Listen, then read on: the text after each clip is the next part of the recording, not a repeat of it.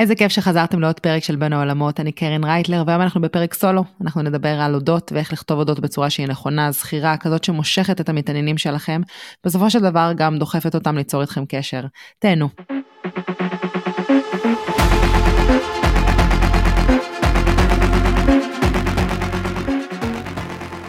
ברוכים הבאים והבאות לפרק נוסף של בין העולמות. אני קרן רייטלר, סטורי טלרית ושותפה שיווקית לארגונים ועסקים. כחלק מהעבודה שלי אני מזקקת מסרים, כותבת סיפורי מותג ומתרגמת אותם לנכסים דיגיטליים.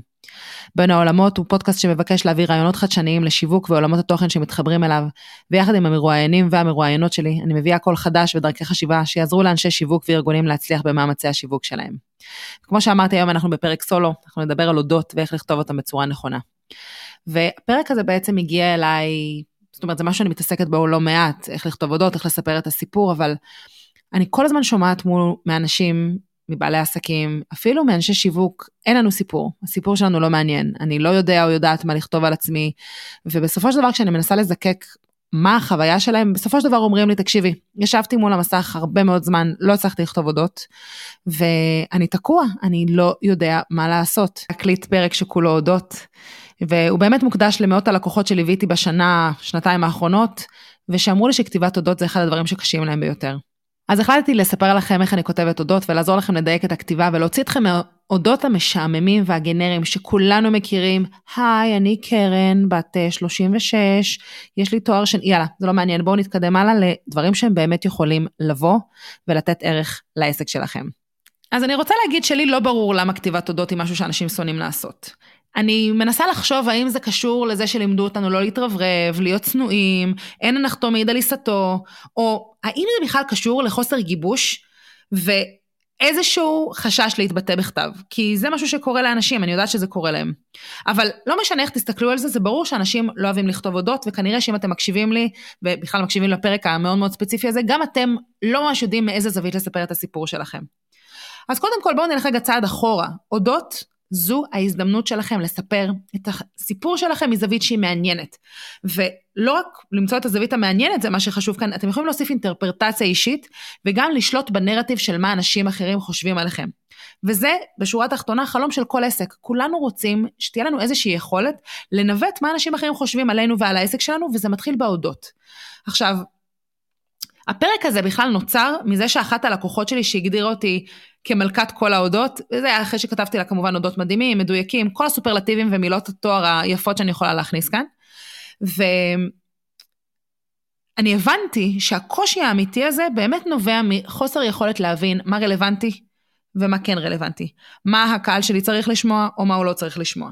אז באמת הפרק הזה הוא בכמה נקודות שיעזרו לכם להדק את ההודות שלכם, וכמובן שאני מצפה ומבקשת, תכתבו את הנקודות האלה, תכתבו את ההודות שלכם, ואתם ממש מוזמנים לשלוח לי אחר כך אה, לחוות דעת, אני ממש ממש אשמח לראות מה יצא לכם מתוך ההודות האלה. אז קודם כל, כשאנחנו מדברים ומדברות על הודות, צריך לשאול, מה נרצה לספר? ואני רוצה להתחיל ולהגיד שאתם הרבה יותר מעניינים ממה שנדמה לכם. ואחד הדברים שאני נתקלת בהם זה שאנשים שאומרים ברצינות גמורה, אין לי סיפור, אין לי מה לספר, אני לא מעניינת, המקום הזה הוא פשוט, בסופו של דבר אם כולנו חושבים ככה, אז למה בכלל לדבר? למה בכלל לכתוב סיפור? מה, מה המטרה של הדבר הזה? אני מזמינה אתכם לחשוב מה תרצו שאנשים ידעו עליכם. מה זה הדבר הזה שהוא שם נרדף לעשייה שלכם? מה הייתם רוצים שאנשים אחרים, איך הייתם רוצים שאנשים אחרים יתארו אתכם? מה הייתם רוצים שיבינו שאתם עושים. ממש תכתבו על דף במה אתם מאמינים, איזה סוג של נותני שירות אתם, מה השירות שאתם מציעים, אל מי אתם מדברים. בסופו של דבר העבודה הזאת תייצר איזשהו צמצום שיעזור לכם להבין מכל הדברים שאתם יכולים לספר, מה באמת ישרת אתכם ואת המותג שלכם. וכתיבת הודות מתחילה בהבנה שמחדדת ומזקקת את כל הדברים שאנחנו יכולים לספר למשהו קונקרטי שעושה היגיון. בפרויקט שלקחתי לאיזושהי קרן השקעות בינלאומית, היה כתוב בסיפור המותג שלהם שהם אמינים וטובים, שהם מעולים במה שהם עושים. עכשיו, אתם בטח שומעים את זה ואומרים, נו, סבבה, אני, אם הייתי פונה לקרן השקעות בינלאומית, הייתי רוצה לדעת שהם אמינים וטובים. אחלה. יכול להיות שהייתם רוצים אפילו לעבוד עם קרן כזאת. אבל הבעיה מתחילה שלהגיד על עצמנו שאנחנו טובים ואמינים, מלבד העובדה שזה קצת גנרי, זה לא באמת מעורר אמינות, נכון? כי בואו נחשוב רגע, אין ארגון או עסק של אדם אחד או אחת שהיו רוצים שיחשבו עליהם שהם לא טובים או אמינים. זאת אומרת, זה משהו שהוא given. אני מניחה שמקצועיות, אמינות, אה, זה משהו שהוא, כולנו נותנים אותו בדיפולט. אז זה אומר שאנחנו צריכים לזקק ברצינות מה הדבר הזה שהיינו רוצים שהקוראים שלנו יבינו עלינו. אנשים שעוקבים אחרינו, הקהל שלנו.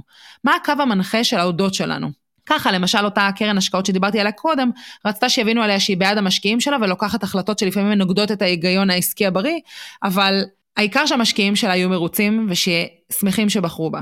ועם זה כבר יכולתי לעבוד. היה כאן משהו בחוויה שהם רצו לייצר, שפתאום היה לי איזשהו כיוון. אז ממש תנסו להבין מה זאת החוויה הזאת שאתם רוצים להעביר אנשים אחרים. עכשיו, אני רוצה להתנצל מראש, כי מי שעוקב אחרי התוכן שלי ומכיר את מה שאני עושה, כנראה כבר שמע את זה בעבר, אבל כשאני מדברת על סיפור, אני מדברת על מציאת הזווית הנכונה, והדרך הכי טובה מבחינתי לבוא ולהגיד מה זאת הזווית הזאת, זה שתדמיינו את הסלון שלכם. הסלון שלכם בבית, יש לו, אני מניחה שהוא מרובע, אז יש לו ארבע פינות. ואם אתם בעצם נכנסים, ממש תדמיינו את זה, עומדים בפתח של הכניסה לסלון שלכם ואתם מסתכלים לפינה הנגדית, מה אתם רואים? נגיד בבית של ההורים שלי, לפני שהם מצאו שיפוץ, כי זה משהו שהכי קל לי לזכור, אז אה, אם אני עומדת בכניסה לסלון ואני מסתכלת לפינה הנגדית, אז אני יכולה לראות את הטלוויזיה, אני יכולה לראות את החלון, אני יכולה לראות תמונה שדודה שלי צעירה, אני יכולה לראות פינת אוכל. יש כל מיני דברים שיכול להיות שאני צריכה להזיז קצת את העיניים כדי להסתכל עליהם, כמו עוד תמונה על הקיר, כמו השולחן קפה, אבל בסופו של דבר, אם אני צועדת לאותה פינה שהסתכלתי עליה עכשיו ומסתובבת כשהפנים שלי לעבר הכניסה, פתאום אני יכולה לראות את הטלוויזיה, אבל מזווית אחרת. את השולחן קפה מזווית אחרת. אני יכולה לראות את אותה ספה ואת השולחן, כן, אני רואה את אותם דברים, אבל מזווית שהיא שונה. אבל בנוסף, אני יכולה לראות גם את הכניסה עצמה, ואני יכולה לראות חלקים מהמטבח, ואני יכולה לראות גם תמונה שלא ראיתי קודם. למה אני בכלל מספרת לכם את זה, ואיך זה קשור להודות שלכם? כשאנחנו מטיילים ככה בין ארבע הפינות של החדר, וכל פעם מסתכלים על הפינה הנגדית, אנחנו תמיד נראה חלק מאותם דברים שראינו קודם מזווית אחרת, ופתאום יהיו דברים חדשים שלא יכולנו לראות בכלל. מבחינתי זה הסיפור שלנו. זה ממש לנסות ולהבין, להסתובב בחדר, בחלל הפנימי שלנו, ולהבין מאיזו זווית הסיפור שלנו יהיה הכי מעניין, הוא יהיה הכי אטרקטיבי. עכשיו זה תלוי. אם אני רוצה למכור את הבית שלי זוג עם ילדים שהספייס חשוב ושיהיה מקום, לא יודעת מה, לעגלה ולאוניברסיטה של תינוקות על, ה, אה, על הרצפה, אני, יכול להיות שאני אצלם את הסלון מזווית ספציפית. אבל יכול להיות שאם קהל היעד שלי הוא זוג מבוגרים שרוצה להתקרבל אה, מול הטלוויזיה, והם רוצים את השקט שלהם, וחשוב להם שאולי יש יותר אור בחלל, אז אני אצלם את הסלון מזווית שהיא אחרת לחלוטין. יכול להיות שזאת גם תהיה אותה זווית, כן? כאילו, יכול להיות שיש כאן כמה קהלי יד שאותה זווית מתאימה להם. וזה בדיוק הסיפור שלנו. היכולת שלנו להבין מהי הזווית הנכונה לספר את הסיפור שלנו, מאיפה אנחנו יכולים אה, לספר את הסיפור שיתאים בצורה המדויקת לקהל שלנו, וגם אילו פרטים אני רוצה אולי לספר אותם מזווית שהיא קצת אחרת, איזה פרטים אני יכולה אולי להוסיף שהם חדשים לחלוטין. ובסופו של דבר, איך אני מובילה את הקהל שלי לקנות את הסיפור שלי. אז מאיפה הסיפור שלנו בכלל מתחיל? כתיבת תודות לא יכולה להתחיל מבעלת תואר שני בייעוץ ארגוני, או מרצה, מאמנת ומלוות עסקים, אפילו אם זה מה שאני עושה. מלבד העובדה שזאת התחלה ממש חרושה, מאוסה, כבר שמענו את זה, וגם כשאנחנו פשוט באים וקוראים את הדבר הזה, אנחנו אומרים, אוקיי, נקסט. היא למעשה מרדדת את הסיפור שלנו ולא מעודדת אחרים לקרוא את הסיפור שלנו. היא ממש מזמינה אותם לדלג, כי זה לא מעניין. אני רוצה שתחשבו איך הגעתם לעסוק במה שאתם עוסקים. או אם מדובר באיזשהו מיזם, איך הוא קודם ומה הרעיון שעומד מאחוריו. אני פשוט חשוב לי שתבינו, אנשים מתחברים לתהליכים, לשינוי שעברנו, ובכלל איזושהי מטרה שנראית אולי נעלה יותר. ופה באמת, אתם יודעים, אם אנחנו מסתכלים על storytelling, יש פה ממש את מסע הגיבור, שזה למעשה מבנה storytelling, שהמטרה שלו היא בעצם לשים אותנו כאיזשהו גיבור או גיבורה שהקהל שלנו יכול להזדהות איתם, אבל גם לבוא ולהגיד, אוקיי, יש לי התחלה, אמצע וסוף לסיפור הזה, כשבפנים אני למעשה מראה איזשהו תהליך. אני הופכת להיות דמות עגולה שקל להתחבר אליה, דמות עגולה שכשאנשים מסתכלים עליה או קוראים אותה, הם אומרים, אוקיי, יש פה משהו שהוא מעניין יותר, היא עברה דרך, יש לה ניסיון, יש פה משהו שהיא מביאה איתה. אז אם אנחנו נצליח לספר לעולם למה בחרנו לעסוק במה שבחרנו, ואולי איך שינינו לאנשים אחרים את התפיסה, את המציאות, את החיים, זה סיפור שראוי לספר אותו. זאת בעצם היכולת שלנו באמת לבוא ולהגיד, אוקיי, יש כאן משהו מעניין, ואני יכולה להעביר את הערך שלי, כן, גם בהודות שהם יכולים להיות קצרים. את ההודות שלי, מה שנמצא עכשיו באתר, בחרתי לפתוח במשפט, העולם הדיגיטלי מרתק בעיניי. האופן בו מילים מתחברות למסרים ומניעים קהל ידוע מראש לנוע לפעולה, הדרך בה מסעות לקוח מוקפדים יוצרים אמון למותג, הייחודיות של הזווית המעניינת של העסק והפיכתו לסיפור מותג זכיר. בעצם לקחתי את הערך של מה שאני עושה והחלטתי לפתוח עם הערך. למה? כי הבנתי שזה משהו שיכול לתפוס את הקהל והם יגידו, רגע, זה משהו שהוא מדהים. עכשיו, שימו לב, גם בחרתי לבוא ולהגיד, העולם הדיגיטלי מרתק בעיניי. החלטתי לבוא ולהציג את זה שיש לי תשוקה למה שאני עושה, ואחר כך בעצם הצגתי את הערך שהקהל שלי צריך. זה בעצם משהו שמבחינתי אני קוראת לו הוק, הדבר הזה שמאפשר לאנשים לתפוס את העין ולהמשיך לקרוא את מה שאני רוצה בעצם לתת להם שם. אגב, את ההודות הקודמים שלי פתחתי במילים, הסיפור שלי מתחיל עוד כשהייתי קטנה וההורים שלי אמרו לי לא. החלטתי לחבר משהו שקשור בעצם לילדות שלי, ולאיזושהי תפיסה שהייתה מושרשת עליי עבור עצמי, ואיך פיתחתי את זה למקום חיובי של הצטיינות במכירות בשלב מאוחר יותר. זאת אומרת, יש כאן את היכולת בעצם לקשר מקרים, אמירות, תפיסות מסוימות, ולפתח את זה לסיפור עבור האודות שלכם. וזה למעשה יעשה את כל ההבדל בין אודות גנריים לאודות זכירים שיעשו את העבודה. ואני ממש רוצה שתזכרו, storytelling זה משהו שהוא עובד. אז אם אתם באמת מצליחים למצוא איזושהי אמירה או ערך שאתם יכולים לפתוח אותו ולתפוס את הקהל, משהו שאולי באמת קשור לסיפור עבר שיכול בעצם לקשר אתכם למשהו אחר בהמשך ההודות, זאת הדרך לבוא ולפתוח את ההודות שלכם בצורה שתיתן לאנשים בעצם את הרצון להמשיך לקרוא עליכם. אבל ברור שסיפור מעניין ככל שהוא יהיה, הוא לא מספיק אם אנחנו לא יודעים על מי אנחנו מדברים ומדברות. אז אני ממש ממליצה להבין כבר בתחילת איזשהו כתיבת הנכס הדיגיטלי, אם זה אתר, עמוד נחיתה, עמוד עסקי, אל מי אנחנו מדברים. כי זה לא יעזור לנו רק באודות, אלא בעצם בכל התוכן שיוצא מהמותג שלנו. ההבדל בכתיבה הוא לא רק בין ילדים, נערות, נשים, גברים, החלוקה הזאת הרי ברורה לנו כשמש. אם הקהל שלנו הוא רק נשים, נשתמש ברבות, זה מה שאנחנו נכתוב. או אם מדובר בנערות ונערים, אולי נכתוב עם רפרנסים שהם יבינו מעולם הסלנג, לא יודעת, אנחנו נדבר אליהם. אבל הבעיה בדיכוטומיה המאוד מאוד גדולה הזאת של נשים, גברים, אנשים בני 30 עד 60, whatever, הדבר הזה, הוא לא מספיק. כי בתוך כל קבוצת גיל או קבוצה של מגדר, יש עוד מאוד דיוקים שאפשר לעשות. עכשיו, אני לא אומרת לרדת לרזולוציות הכי קטנות וממש לעשות משהו שהוא מדויק אך ורק ללקוח האהוב שלנו. אבל כן בואו ננסה לתת כל מיני חתכים נוספים כדי שנבין איך לכתוב. כי אם הקהל, למשל הוא אקדמאים, ואני מדברת אליהם כאקדמאים, יכול להיות שהכתיבה שלי צריכה להיות מלווה בשפה גבוהה יותר, או עם איזשהו ז'רגון ספציפי לאקדמאים. ואם קהל היעד שלי הוא פונקציה מאוד ספציפית בארגונים, השפה שלי צריכה לבוא ולדבר שפה של ארגונים, ואולי אפילו לכתוב שם כמה סופרלטיבים שאפשר להתחבר אליהם. וכמובן שאם הקהל שלי הוא קהל מגוון עם העדפה מסוימת, למשל טבעונים, השפה צריכה להתכתב עם עולמות תוכן אחרים, קיימות, בריאות, תזונה. אז תנסו להבין מי הקהל שלכם ומה מייחד אותו. האם יש עולמות תוכן נוספים, מילות ז'רגון, דברים חשובים שכדאי להתחשב בהם בכתיבה? כל הדבר הזה צריך להתחבר בצורה אורגנית לתוך ההודות שלכם. עכשיו יש איזשהו ניואנס נוסף בכתיבה, שאני אומרת על מי אנחנו מדברים ומדברות, זה פשוט לנסות לנטוש כתיבה בגוף שלישי ולכתוב בגוף ראשון. כן, גם אם אנחנו ארגון. כשאנחנו כותבים אנחנו לעומת אה, הארגון או השם שלו, זה יוצר איזשהו ריחוק.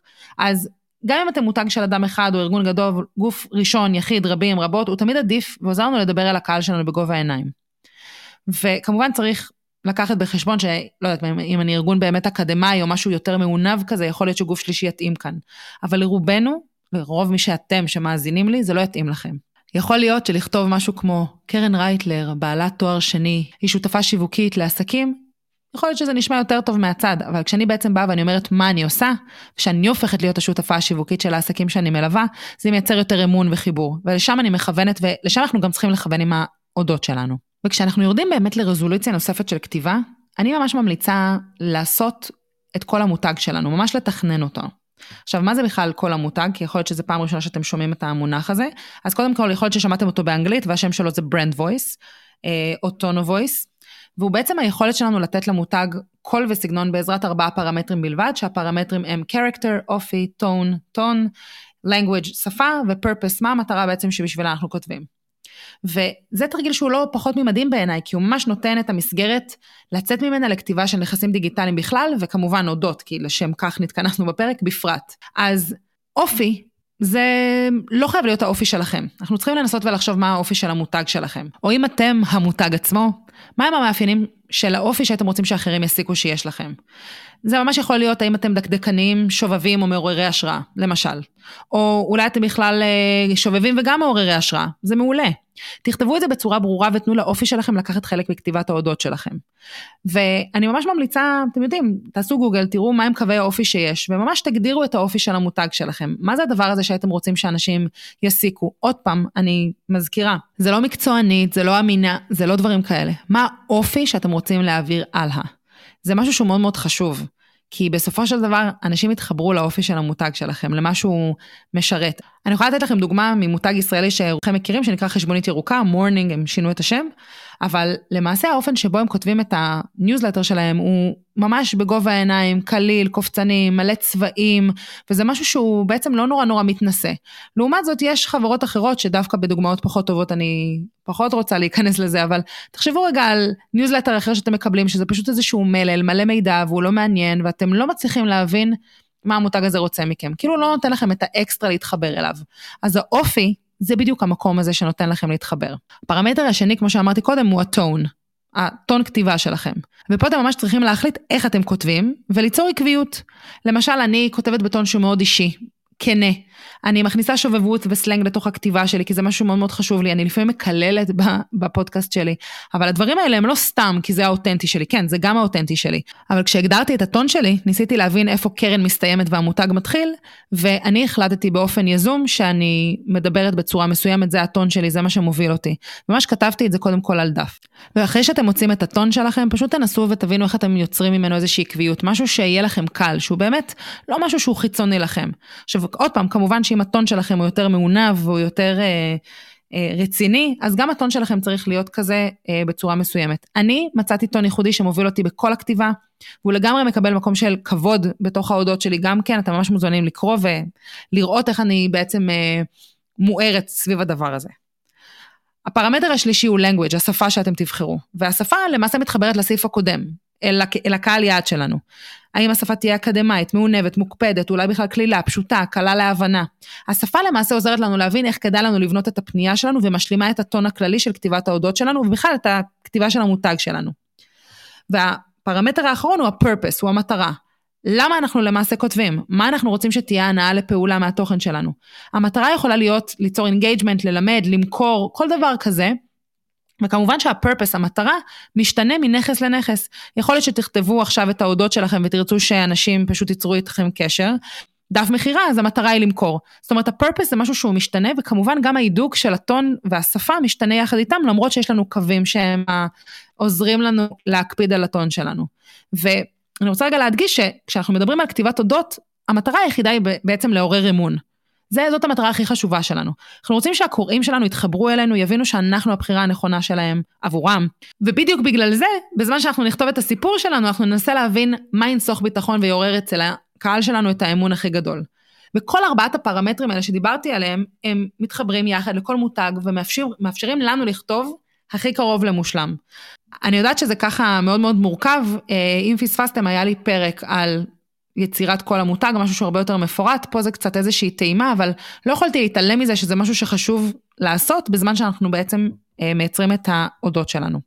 אז הזכרתי קודם אה, בקטנה, כאילו צריך להבין אה, מה זאת הקריאה לפעולה הזאת, אז צריך להבין שהאודות שלנו היא אפשרות מדהימה לנסות ולהניע את הקהל שלנו לפעולה. כן, אנחנו רוצים כמובן לעורר בהם אמון, אבל הרבה מאוד אנשים מתבלבלים בעצם בין הנאה לפעולה לניסיון מכירה.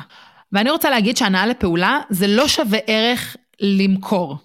אני מאוד אוהבת קריאה לפעולה בהודות שמזמינה אותי למשל לשלוח הודעה, או שמזמינה אותי לקרוא משהו נוסף, או להוריד משהו בחינם.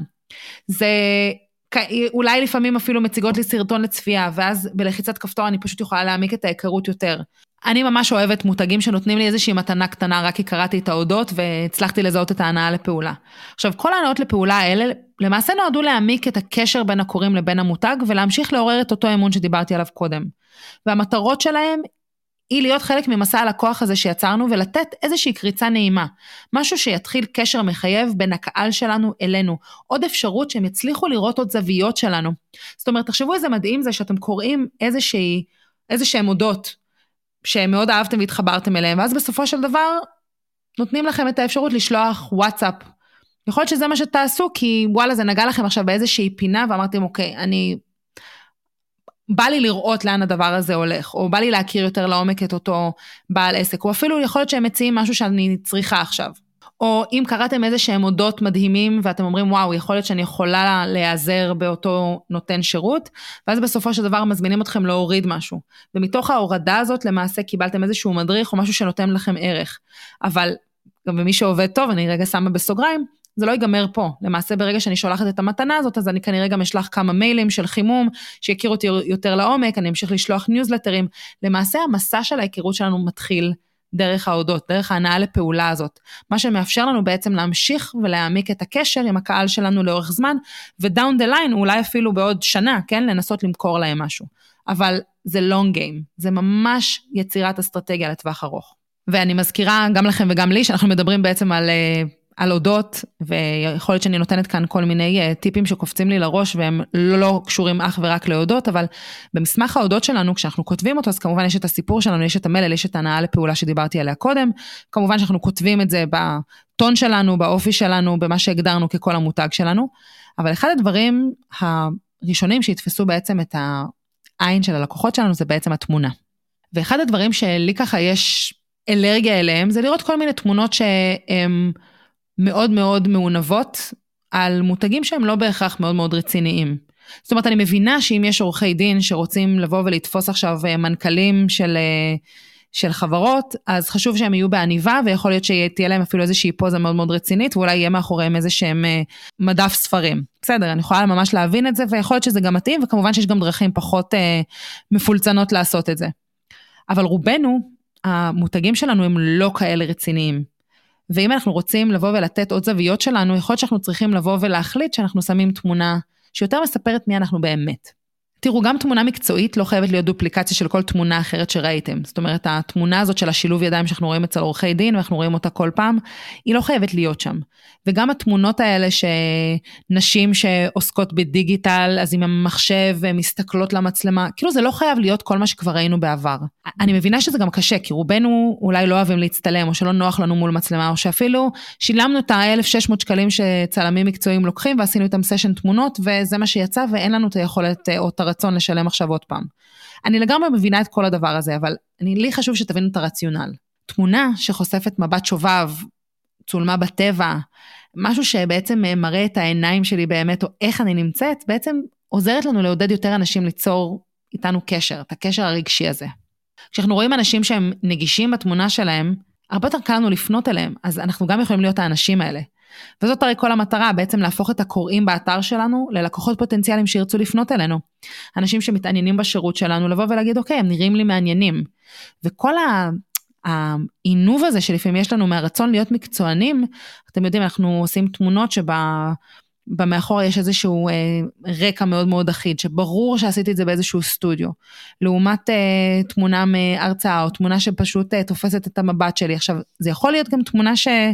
שהיא מקצועית וששילמנו עליה ושהיא לא לגמרי לגמרי לגמרי אותנטית, וזה בסדר.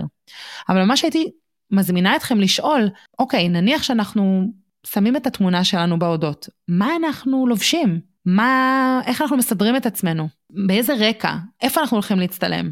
האם התמונה הזאת הולכת להיות תמונת גוף, או תמונה רק של הפנים, או תמונה של המותניים ומעלה? זאת אומרת, כל הדברים האלה מאוד מאוד חשובים, כי הם מספרים עלינו הרבה מאוד דברים. זה כמובן גם מאוד תלוי מה אנחנו עושים, כי תחשבו על זה שלמשל אם אני מדריכת יוגה, ואני שמה איזושהי אה, תמונה שלי יושבת מול מחשב, זה לא, לא רלוונטי. אני כנראה אצטרך ללבוש בגדי יוגה, להיות עם המזרון או על המזרון ולהצטלם בסטודיו. עכשיו, זו דוגמה שהיא ברורה לנו, אבל אם אני קואוצ'רית, מה אני עושה? או אם אני אה, מטפלת כלשהי, מה התמונה שאני שמה?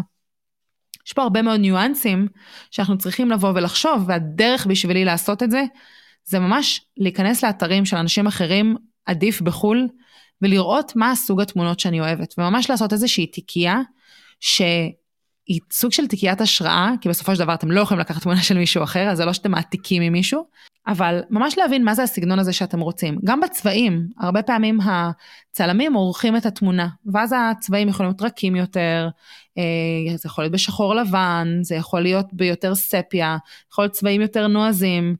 אז כל הדברים האלה הם למעשה מאוד מאוד חשובים. אתן לכם רגע איזושהי דוגמה שיכולה אולי להעביר את המסר בצורה שהיא ממש ממש טובה.